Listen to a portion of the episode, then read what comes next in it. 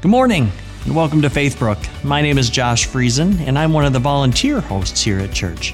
Whether you're joining us in person or online, we're so thankful and excited that you've joined us for worship today.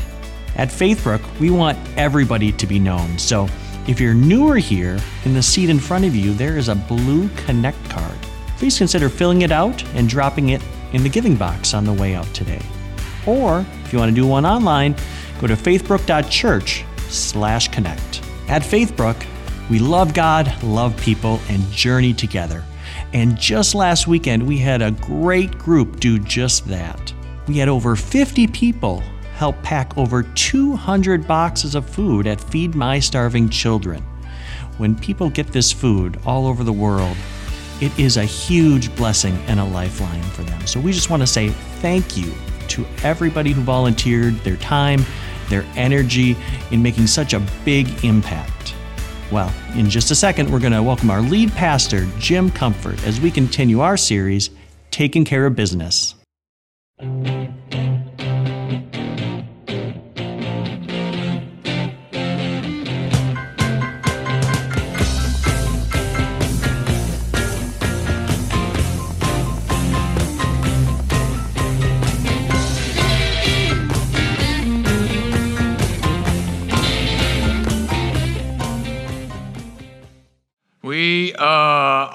In a series called Taking Care of Business. And a long time ago, there were two brothers, and one of them felt like he needed to take care of business. His name was Cain, and his brother was Abel. You can find their story in the sec- uh, fourth chapter of the book of Genesis. Well, because of the great fall, sin nature embedded itself in every human being. If we don't take care of that sin nature, uh, we have a, a temptation to lean into that and do some obnoxious, brutal things. Well, Cain was always jealous of his older brother Abel. He felt like God always favored Abel. And one day it just escalated to the point that Cain took Abel's life. There was a concussion in the kingdom, and God Almighty felt it, and he came running into that garden, a garden of Eden, and confronted Cain. Cain, he says, where is your brother Abel? And Cain said, I don't know. And then he asked this question to God Am I my brother's keeper? Am I my brother's keeper? In other words, is it my business to know and take care of my brother? Is it any of my business? Well, that's one of the questions that inspired us in this series about taking care of business, not only our personal business, a lot of times it interfaces with God's business, how to live into that, how to view that. Well, this question is is it my business to know what's going on or even care about my brothers or my neighbors or my friends? It's a good question. Some would say, well, no, it, it, my only business take care of myself and my family. Others would say, hey, it's everybody's business. It takes a village to raise a child. Some people would say, well, uh, it is my responsibility to some degree, but now we have this, these government programs that really take care of the hurting and the poor and the needy. And some of that is, is true. Did you know in the 1935, President Franklin Roosevelt felt so compelled to help the poor in America that he petitioned what was called the New Deal. And this New Deal was uh, voted on and institutionalized these new programs, including what we would call maybe modern day welfare. It also started up the Health and Human Services uh, Department. Social Security was instituted to help the needy and the people in America. Well, who, who took care of the needy and the, the hurting before 1935? Well, can I suggest to you, if you dive deep into American history, you'll notice that it was American Christians, the Christian churches, in partnership with the Catholics, who did a lot of the compassion caring for the needy in America. If you look back, in, for example, higher education, uh, most of the universities and colleges that were started 150 years ago were started by Christians or churches that saw the value in higher education. In fact, if you go to the East and the Ivy League, Princeton's, Harvard, Yale, Their roots, their beginnings was a Christian formation, a, a Christian foundation to start those institutions even hospitals in America. It wasn't corporations, it wasn't the government that saw the sick and hurting and dying in America. It was the Christians and Catholics that said, we got to do something about this. Uh, if you look in American history, you'll notice a lot of the hospitals had names that corresponded with denominations, like Presbyterian Hospital. If you go down to Hopkins, Minnesota, there's a Methodist hospital. It wasn't a corporation, it was these Christian church movements. Even Rochester, Mayo was started by two brothers who were Catholics in combination with the, the nuns and the priests. They started this marvelous hospital down in Rochester because of the compassion, the heart that was on their life. It wasn't the government, it was the Christians. But I would offer you this, but because of the government and high taxes, uh, and, and, helping with all kinds of um, uh, initiatives and entitlement and programs, a lot of times Christians can say, well, we're off the hook because there's a safety net. There's someone out there that will take care of those people. What is my business to take care of my brothers and sisters? But is this the way God feels? So if you kind of get into the Word of God in the Bible, you'll find out that God does care about the hurting, the poor, our brothers and sisters, and our neighbors. In fact, you'll see in the Old Testament, there's a lot of references that God's people need to care. They need to care and make it their business. Here's an example in Deuteronomy 15 7. If anyone is poor among your fellow Israelites in any of the towns of the land of the Lord your God is giving you, do not harden your heart or tight fisted towards them. In other words, be generous to them. You go into the New Testament, the Apostle Paul talked about it, and especially Jesus would reference our need to find and see those people who are marginalized or hurting. One of the most iconic examples was found in Luke 10 when he shared the story that most people know in church and out of church, and that is uh, about the Good Samaritan. It says on one occasion, an expert in the law stood up to test Jesus.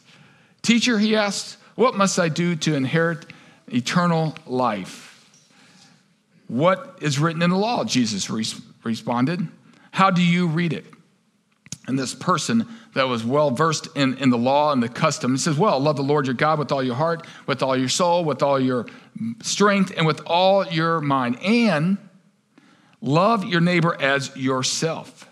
Jesus said, Well, you have answered correctly.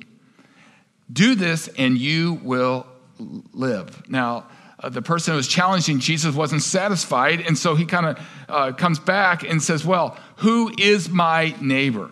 You know, who qualifies for my neighbor? Am I responsible for everybody? And, and you know, what, what is the category? And so Jesus replied with this story.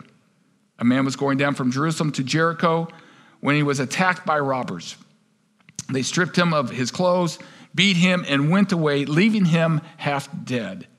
A priest happened to be going down the same road, and when he saw the man, he passed on the other side. So, to a Levite, when he came to the place and saw him, passed on the other side.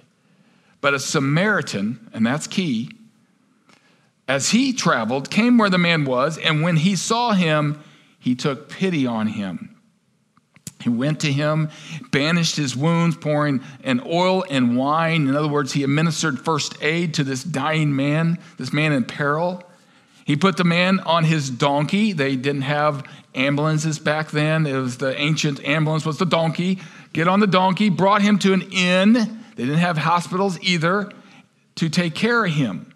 The next day, he took out two denarii and went gave them to the innkeeper. Look after him, he said, and when I return, I will re- reimburse you for any extra expense you may have. Then he looked at this audience, especially this man, and says, Which of these three do you think was a neighbor to the man who fell in the hands of the robbers? The expert in the law replied, Well, it was the one who had mercy on him. The one who had mercy. Jesus said, Go and do likewise. So, what can we learn from this? Is it our business to uh, be responsible and care and notice people that might be hurting, that might be in peril? Is it our business? Uh, may I offer you, there's a lot of goodness in this story to notice. Uh, first of all, this Good Samaritan had a heart of generosity. He was willing to notice, he was willing to act, he was willing to care, not only physically, but also financially. In contrast to these um, religious, spiritual people, the priest and the Levite. Experts tell us that it was very common. This 17 mile road was a commute from, from big Jerusalem down to Jericho, and there was a synagogue down there, and the priest was probably traveling to get to his spot to do his religious duties, right? And, and he needed to satisfy uh, the congregants and, and the, the, temple uh, people, and so he's getting down there. All of a sudden, he, he sees this man on the side of the road who's been stripped and robbed and beaten, and, and he goes to the other side. For him to stop would have brought some complexities to his life because priests were assigned their, their hours, their duties.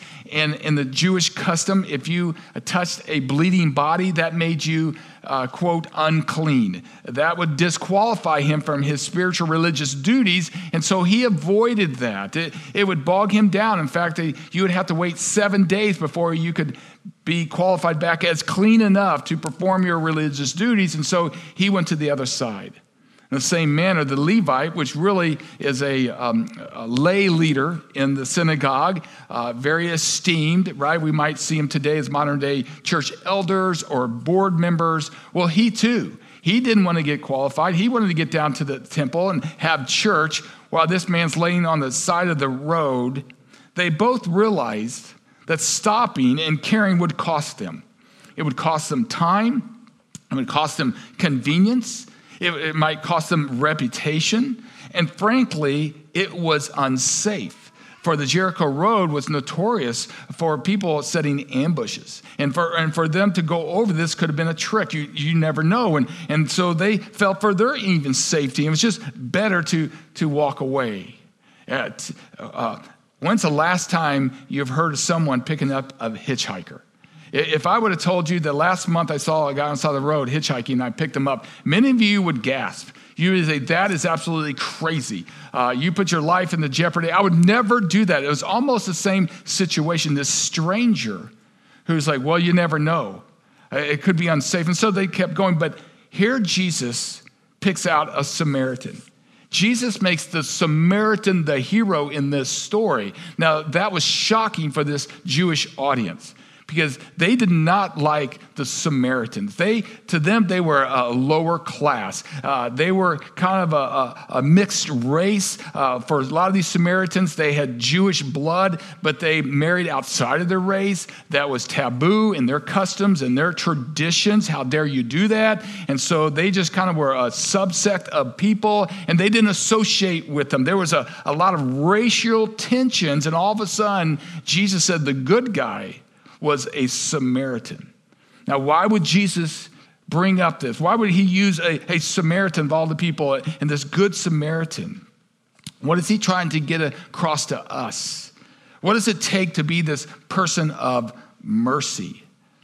I think Jesus is really driving at the, the, the point of generosity and compassion because generosity starts in the heart.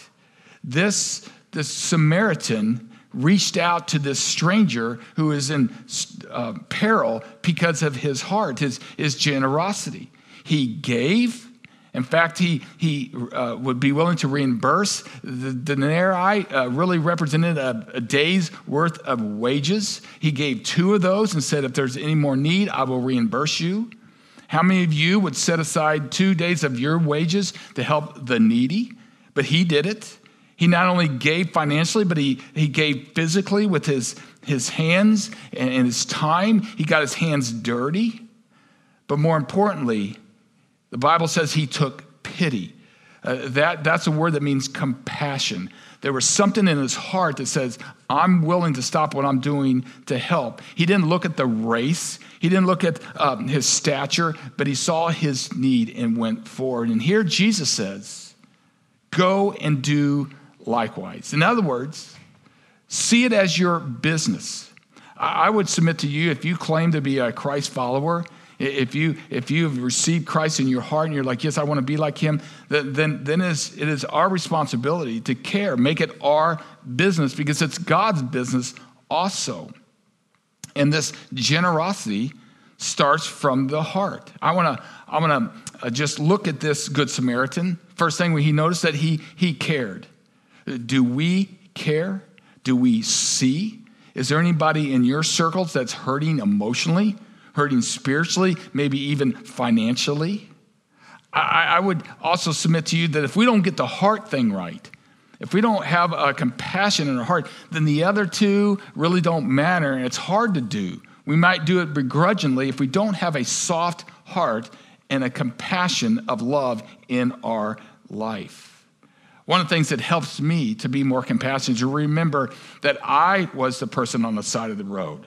I was the one that sin brutalized and deceived and stripped me and robbed me. And it was Jesus Christ who saw my need when nobody else was there to, that cared or helped. It was Jesus who came to this world, incarnated himself through a baby. A baby Jesus eventually would go to a Roman cross and suffocate and be crucified for me.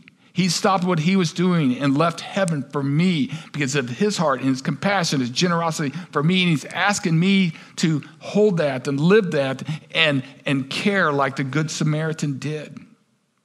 We also see that this Good Samaritan acted. He just didn't think about it. He just didn't say, well, maybe the government will help or someone else will help or the pastor will help. He got down and administered this first aid Yes, it would be costly, it would be risky. I think a lot of times, if we're honest, when we think about all the needs in our society, our neighborhood, in the world, sometimes, frankly, just it's overwhelming. That where do you start? We just got food shortage, and we got homeless, and we got uh, diseases, and, and crime, and problems. And sometimes it's like you just want to look away and say, "No, I'm just going to take care of my family and my needs. I don't want to see those people on the side of the road." And it takes some courage. It takes them heart to act. Again, Jesus modeled this in the Last Supper. They're in the upper room. I don't know if Jesus did it on purpose or not, but the custom was someone had to clean the feet of the guests. And Jesus went over and he got the towel, he got the, the basin, and went, got on his knees, and he starts uh, cleaning the, the grimy feet of his disciples. And they were embarrassed. What, what are you doing? Again, Jesus is modeling that it's part of our business to care and to act, not just think, but to act and do something. Have you ever been in that situation? Have you ever found yourself at a dilemma where God might be asking you to sacrifice something and to get involved, get your hands and feet dirty? Uh, I mean, I can tell you, uh, I'm privileged the way I was kind of raised. My parents were dedicated to a church like this. They had a youth group. And I remember when I was younger, uh, the youth group would kind of do a, a yearly uh, um, performance, choir, singing, things like that. But in my years, they switched to more of a service project. And so they put us on a bus and we go some way far and we'd help clean. And, and what they were doing is they were trying to um, introduce this concept that if we're going to be Christ followers, then it's about serving, about servant leadership. Uh, I'll never forget when I was in maybe a senior in high school, maybe a freshman in college, I'm not sure. But my dad got this big idea that we were going, he was going to take the family, or the kids at least, down to the Salvation Army at Christmas time and help, um, help serve dinner for the homeless people. So I, I, I game, let, us go.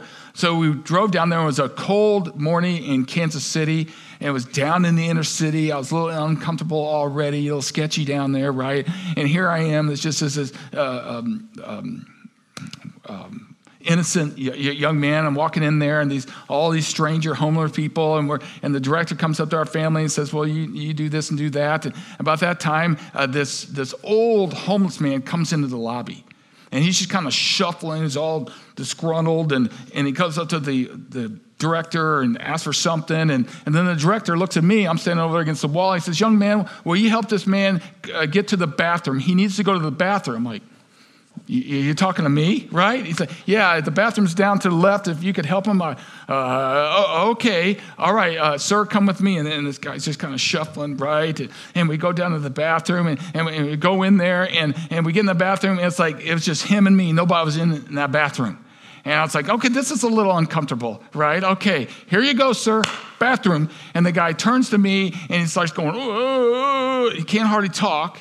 And he's lifting up his hand. I'm like, I don't know. I'm not trained in this, right? And then he starts going, I'm like, dude, what are you, what are you doing, man? I'm like, and, and he's trying to talk to me, and, and eventually it, uh, he communicates because his hand's so full of arthritis, or they're so numb, that he cannot um, pull down a zipper or unbutton his, his jeans. And I'm like, um, no, okay, well, uh, I was in this dilemma, right? And, and God help me, right? I'm like, okay, let's get this thing done. Whoop, here you go, man. Wow. All right. Well, I, I, I, that was uncomfortable. You talk about awkwardness, right? Well, what was God doing in me? Why did He allow that? Because He's testing, He's, he's wanting to push. If you're going to be a Christ follower somewhere, somewhere there's going to be some cost, there's going to be some awkwardness, there's going to be some sacrifice that you not only got to care, but you got to act like the Good Samaritan. And of course, this Good Samaritan, he gave. I don't think it's an accident that Jesus talked about this, this daily wage, just denarii, that he donated at least two days worth of that and maybe more. I don't think that was an accident. Uh, sometimes we don't want to give to the poor or people around us. Uh, we pay taxes and the government does that and, and leave us alone. But there's all the time, there's people that need a little bit of help financially. You've seen incidents where there's a GoFundMe uh, or there's a special offering or need around you, and it's time maybe to, to give a little bit more money. Uh, I, I, know there's people in our church and people I know that sponsor children through international um, compassion. They realize that these um, children might need some, some help to make it through. Several, several of you do that. So, this Good Samaritan, he cared, he acted, and he gave. And I believe that Jesus is teaching this story to answer even that first question in chapter 4 of the beginning of the Bible when Cain asked, Am I my brother's keeper? This, this is what the, the person of the law was asking. Well, who is my neighbor? And Jesus explained this great story as an example of individual attention, of caring, acting, and giving. But is it more than just individual responsibility? Or could it be there's more of a corporate responsibility also? Could it be that there are deeper needs than just physical and financial needs in the human heart today? See, I would submit to you, and you might not agree with this, but the greatest need in our society and man is not so much financial or even um, educational, it's the core of a man's heart, the depth of his soul, how we think, what we feel about ourselves, where are we at spiritually with the uh, eternal God. See, I would suggest to you that most of our community and nation's problems, it's not so much a political problem or a, a giving tax problem, but it's a moral, spiritual gap that we have. I don't know about you, but I, I, I mourn all the crime that is happening out there. The, the, the, murders and the, and the, the robberies and, and just a uh, fraction of our society that seems to be just disengaging. Could it be that we have just abandoned the goodness of the Bible, the transcendent truths that talks about morality, civility, and getting along with each other. Let's just start with the Ten Commandments do not steal, do not murder, do not uh, t- be envious, do not commit adultery, etc. And so this is where we come in. If our society is kind of on the side of the road hurting, how can we corporately help? I would suggest to you that the local church, like Faithbrook is, is the hope of the world. God is asking us corporately and individually to rescue, to redeem, to heal the broken and hurting world. He is calling us individually, but also collectively to extend his love and truth. Because God knew that we could do more together than just individually. Now, I realize there are tons of social services out there right? There's a lot of nonprofits. They are caring for people from cancer uh, uh, issues to homeless to even the Girl Scouts. They're everywhere.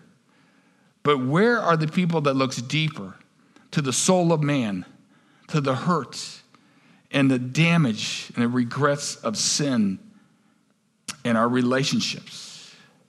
do we see people who are in need, not so much physically and financially, but even deeper spiritually? See, I, I believe that the, the evil one has done a good job of robbing people of their identity in Christ Jesus. They, they, he has deceived people to chase the things of the world and thinking that is going to really give them fulfillment and satisfaction and joy. And, and when they've done all that, they're still empty and they still have to chase more things to feel good about themselves. Why God has been sitting there and said, I'm the one that created you. I saw you before you were even born. I got a plan for your life. Come to me as, as the, as the Taylor talked about is heavy laden. I will give you rest. Do we see that? Can we warn people that there are thieves and robbers out there that, that want to lie to you, deceive you, um, take things from you and your identity and your confidence and your security? Well, God says, I have all that for you. So the local church is a hope in the world, and sometimes God calls us to act collectively as a community to see people on the side of the road that have been hurt. I think one of our components of acting collectively is what we do right now, every Sunday. When people come through a hard week, maybe there's something that your boss has said to you, maybe something in your, your family or your children or your doctor said to you. Where do you go for that internal emotional hope?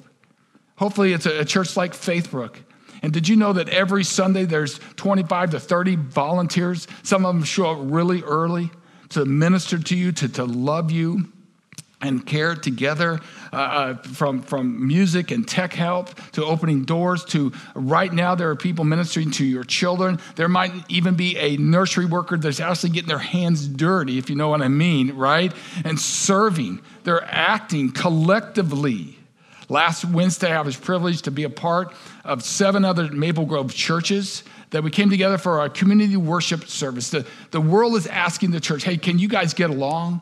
Or are you guys always fighting and competing together? And it was a beautiful scene. The, the Covenant Church hosted, it was just a packed house of probably over five, 600 people there worshiping and raising the level of, of God's love and presence in the Maple Grove city. Uh, we, we talked about how Faithbrook showed up at Feed My Starving Children last weekend, and, and over 50 people show, uh, Uh, came together and packed hundreds of meals for kids around the world that are hurting and need something to eat. This is what God is asking the church, the hope of the world, to act collectively. He's also asking us to give collectively, to bring hope and healing to this broken world. You might not know this, but because you give through offerings, maybe the, the offering box or a check, or especially our church app, right? We have some money in our budget that we want to bless our community. Let's start with uh, the Cross Food Shelf that we write a check every year to help them. Uh, these food pack, packets that were built last week and Feed My Starving Children, we'll write a check to help transport them, to ship them off to third world countries. Um, once in a while, we'll have families within our congregation that's really hurting. They might have had a tragedy and they don't want to, it's kind of embarrassing, but they're financially hurting. We have a, a, a budget line that's, that's local compassion that we'll write a check to them and just love them and help them. Uh, this spring, we will sponsor a table at the Maple Grove Mayor's Breakfast to just continue the presence of Christianity in the Maple Grove area. We can do that because you give. And I think that's why Jesus and the Word of God spoke, speaks a lot about giving and generosity. It's not to make preachers rich, it's not to have fancier things, because there's a lot of hurt, and sometimes it takes some underwriting to bless people and encourage people and help them spiritually and emotionally. But a lot of times it's hard to give because we don't manage our money very well. A lot of times we're strapped, we're broke, we're in debt, and we can't afford to give anymore to hurting people. Last week we talked about the, the business of financial management, that a lot of times money is very personal to us, and how we steward it, how we manage it, um, uh, is a high responsibility. And we learned that God is looking for people who will leverage what He has provided for eternal things. Can God trust us with some income and resources that we would leverage it and manage it, not only for us and our family and our pleasures, but also for people that might be on the side of the road that don't know Christ, that might need some encouragement and some life giving principles in their life? do you do that? Do I do that? Do we do that collectively? Now, personally, um, I'm, I'm kind of a news junkie a little bit. I, I, I just kind of keep abreast of what's happening, and uh, sometimes it can be very discouraging. And, and, and I know uh, one of the things the news does is bring all the global natural disasters and problems out there. Uh, for instance, you heard about the, the, earthquakes in Turkey and Syria. I think over 50,000 people lost their life in this earthquake. Now, personally, I'm just like, that hurts me, right? I, I, take pity on those people, and I'm like, what, what can I do? What, what we can do? And, and you see, and the next week, there's going to be a famine over here. The next week, there's going to be a flood and disaster. And we, we go to the, the Ukrainian war, and there's millions of people being displaced, and sometimes it's overwhelming. And, and, and, and for the comforts, Terry and I, we don't have enough money. We don't have enough time to run over here and give to dad. We, we just don't have that. So, what can we do? And we found that, that we can come together in a global network called the Church of the Nazarene that has 2.6 million members around the globe that is on the front line of helping and hurting people. Faithbrook is part of the Church of the Nazarene that's global, that's worldwide. We are one of over 30,000 Nazarene churches around the globe with 2.6 million members and growing. The Church of the Nazarene are in about 160 world areas with all these different languages. We support 500 missionaries and volunteers and growing. And so when there's a disaster and when there's hurting, Terry and I know that what we give is going to that place in the world that needs some hope and it needs the, the message of Jesus Christ. Last year, you know that uh, Russia uh, invaded Ukraine, and, and there was so much carnage happening in Ukraine, and, and people were being displaced. Well, we have churches of the Nazarene in Ukraine, we have churches of the Nazarene in Poland. And so we are in this network, and also the Church of Nazarene has a compassionate arm. There's an agency within this global church movement of the Church of Nazarene that says, yes, we're, we are the experts. We will take our bandages, we'll take our crisis care kits, we'll take our doctors, and we will go to these world areas if you help support us. Last spring, we also had a special offering of these Ukrainian people that are suffering. And here's a little clip about the Church of the Nazarene and how uh, specifically they went to this world area last year and are helping these immigrants. Let's check this out.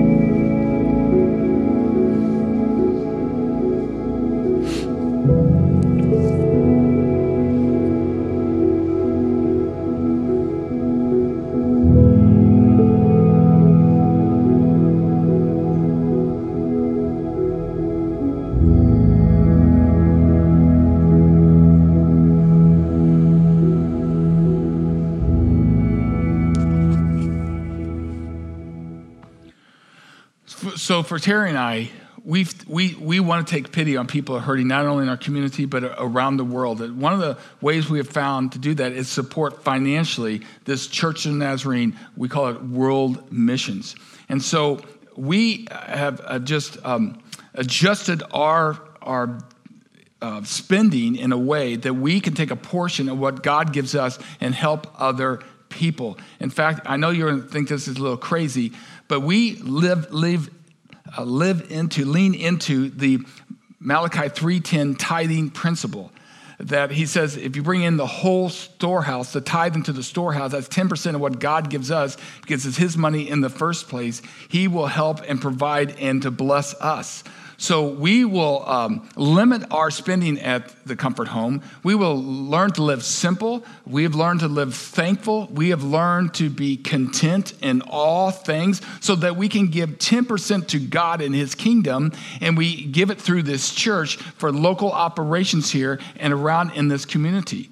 Then we set aside another 3 to 4% of our income, and on a monthly basis, we will give to this Nazarene World Missions that has this compassionate arm. So we know wherever it is in the world, there's going to be some Nazarene on the front line that is going to help people, receive people, and on the other side, they're looking at us, Faithbrook, and say, if there's a disaster in our neighborhood, we're going to be on the front line.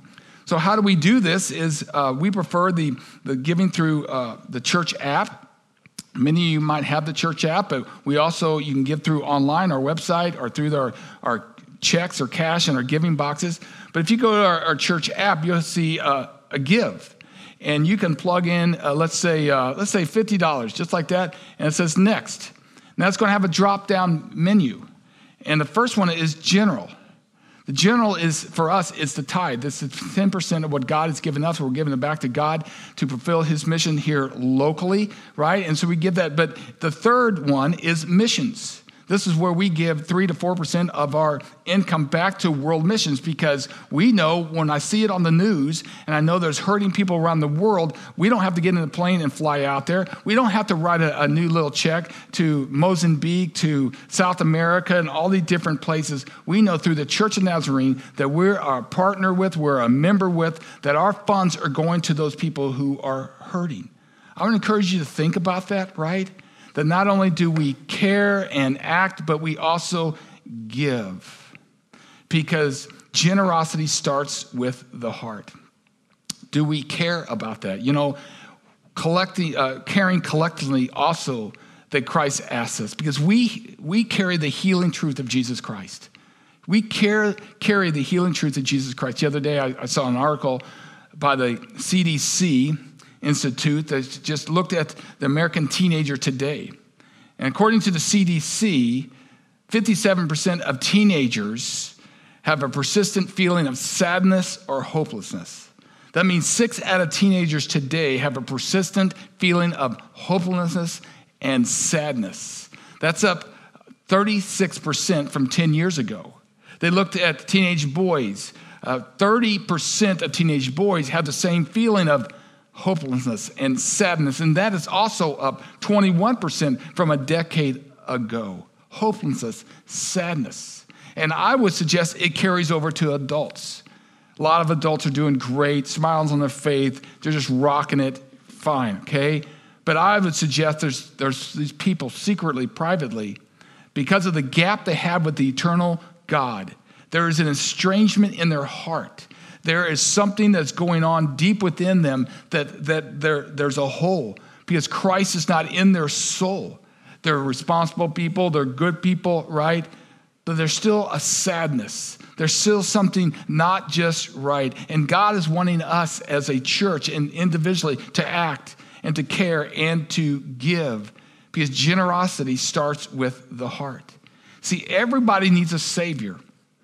They might not think they need a Savior, but everyone needs a Savior for eternal life. The song we said, a heart surgeon, because only Christ knows what's going on in your heart. Everyone needs to have assurance that when I perish, I know that there is going to be a heavenly reward for me.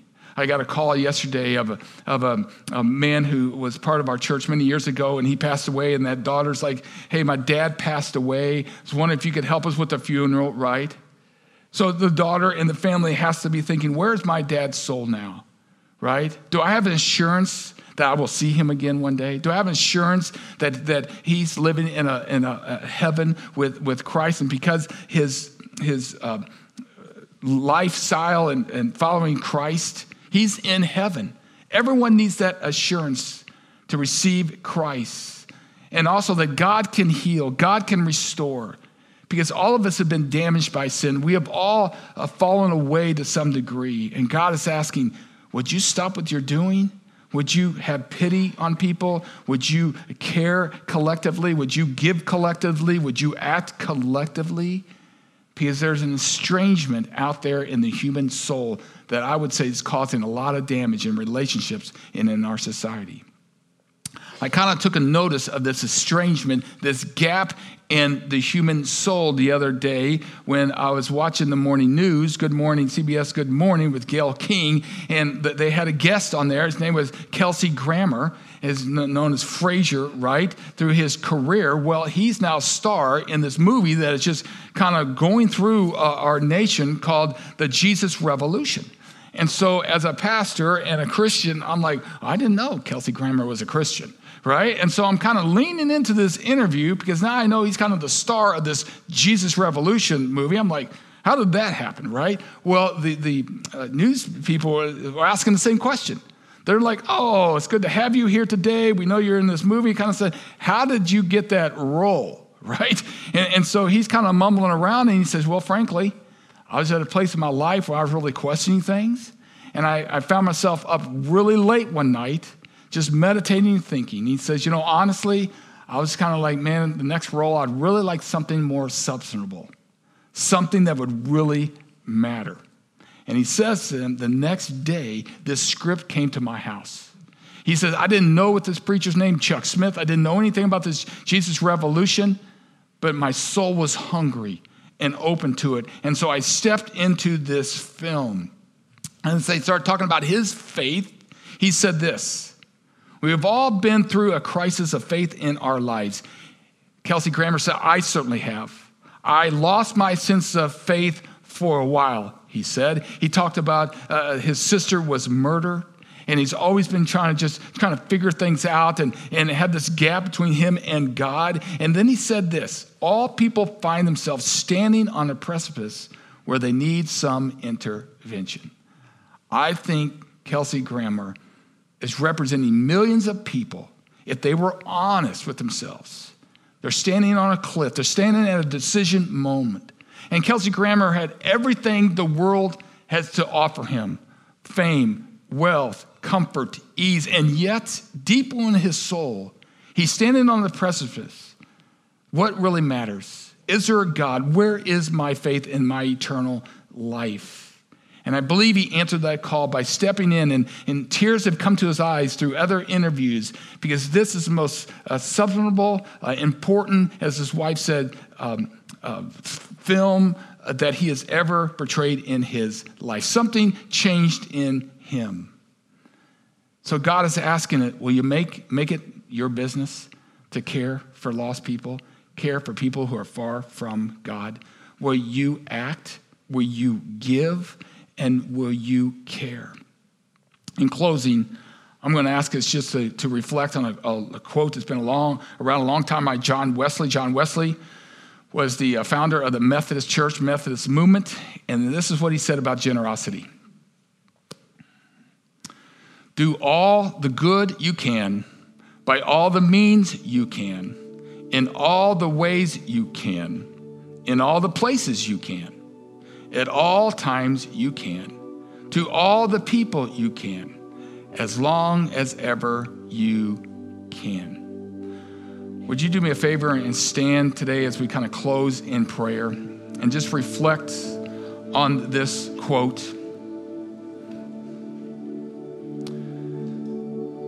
See, God did all that He could by all the means that He could in a very specific way of going to the cross.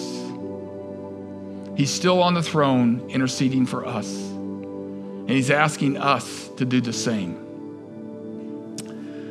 I'd like for us to just kind of uh, focus in because generosity starts in the heart. Where, where's your heart today? Can you find excuses not to care for your fellow man? Someone else's business, someone else's responsibility.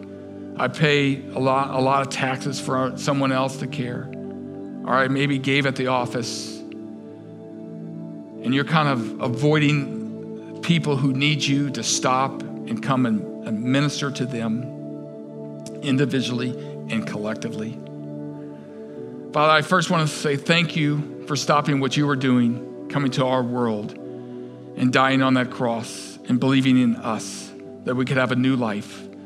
Full of your love, full of your purpose, full of your fulfillment and satisfaction. And God, help us to be a good Samaritan. Help us not to look the other way. Help us not to find excuses. Help us to be more courageous and generous never before, God. Especially for people have not found your love, have not found your forgiveness and eternal life through you can be the rock and the anchor and the foundation for all things in their life.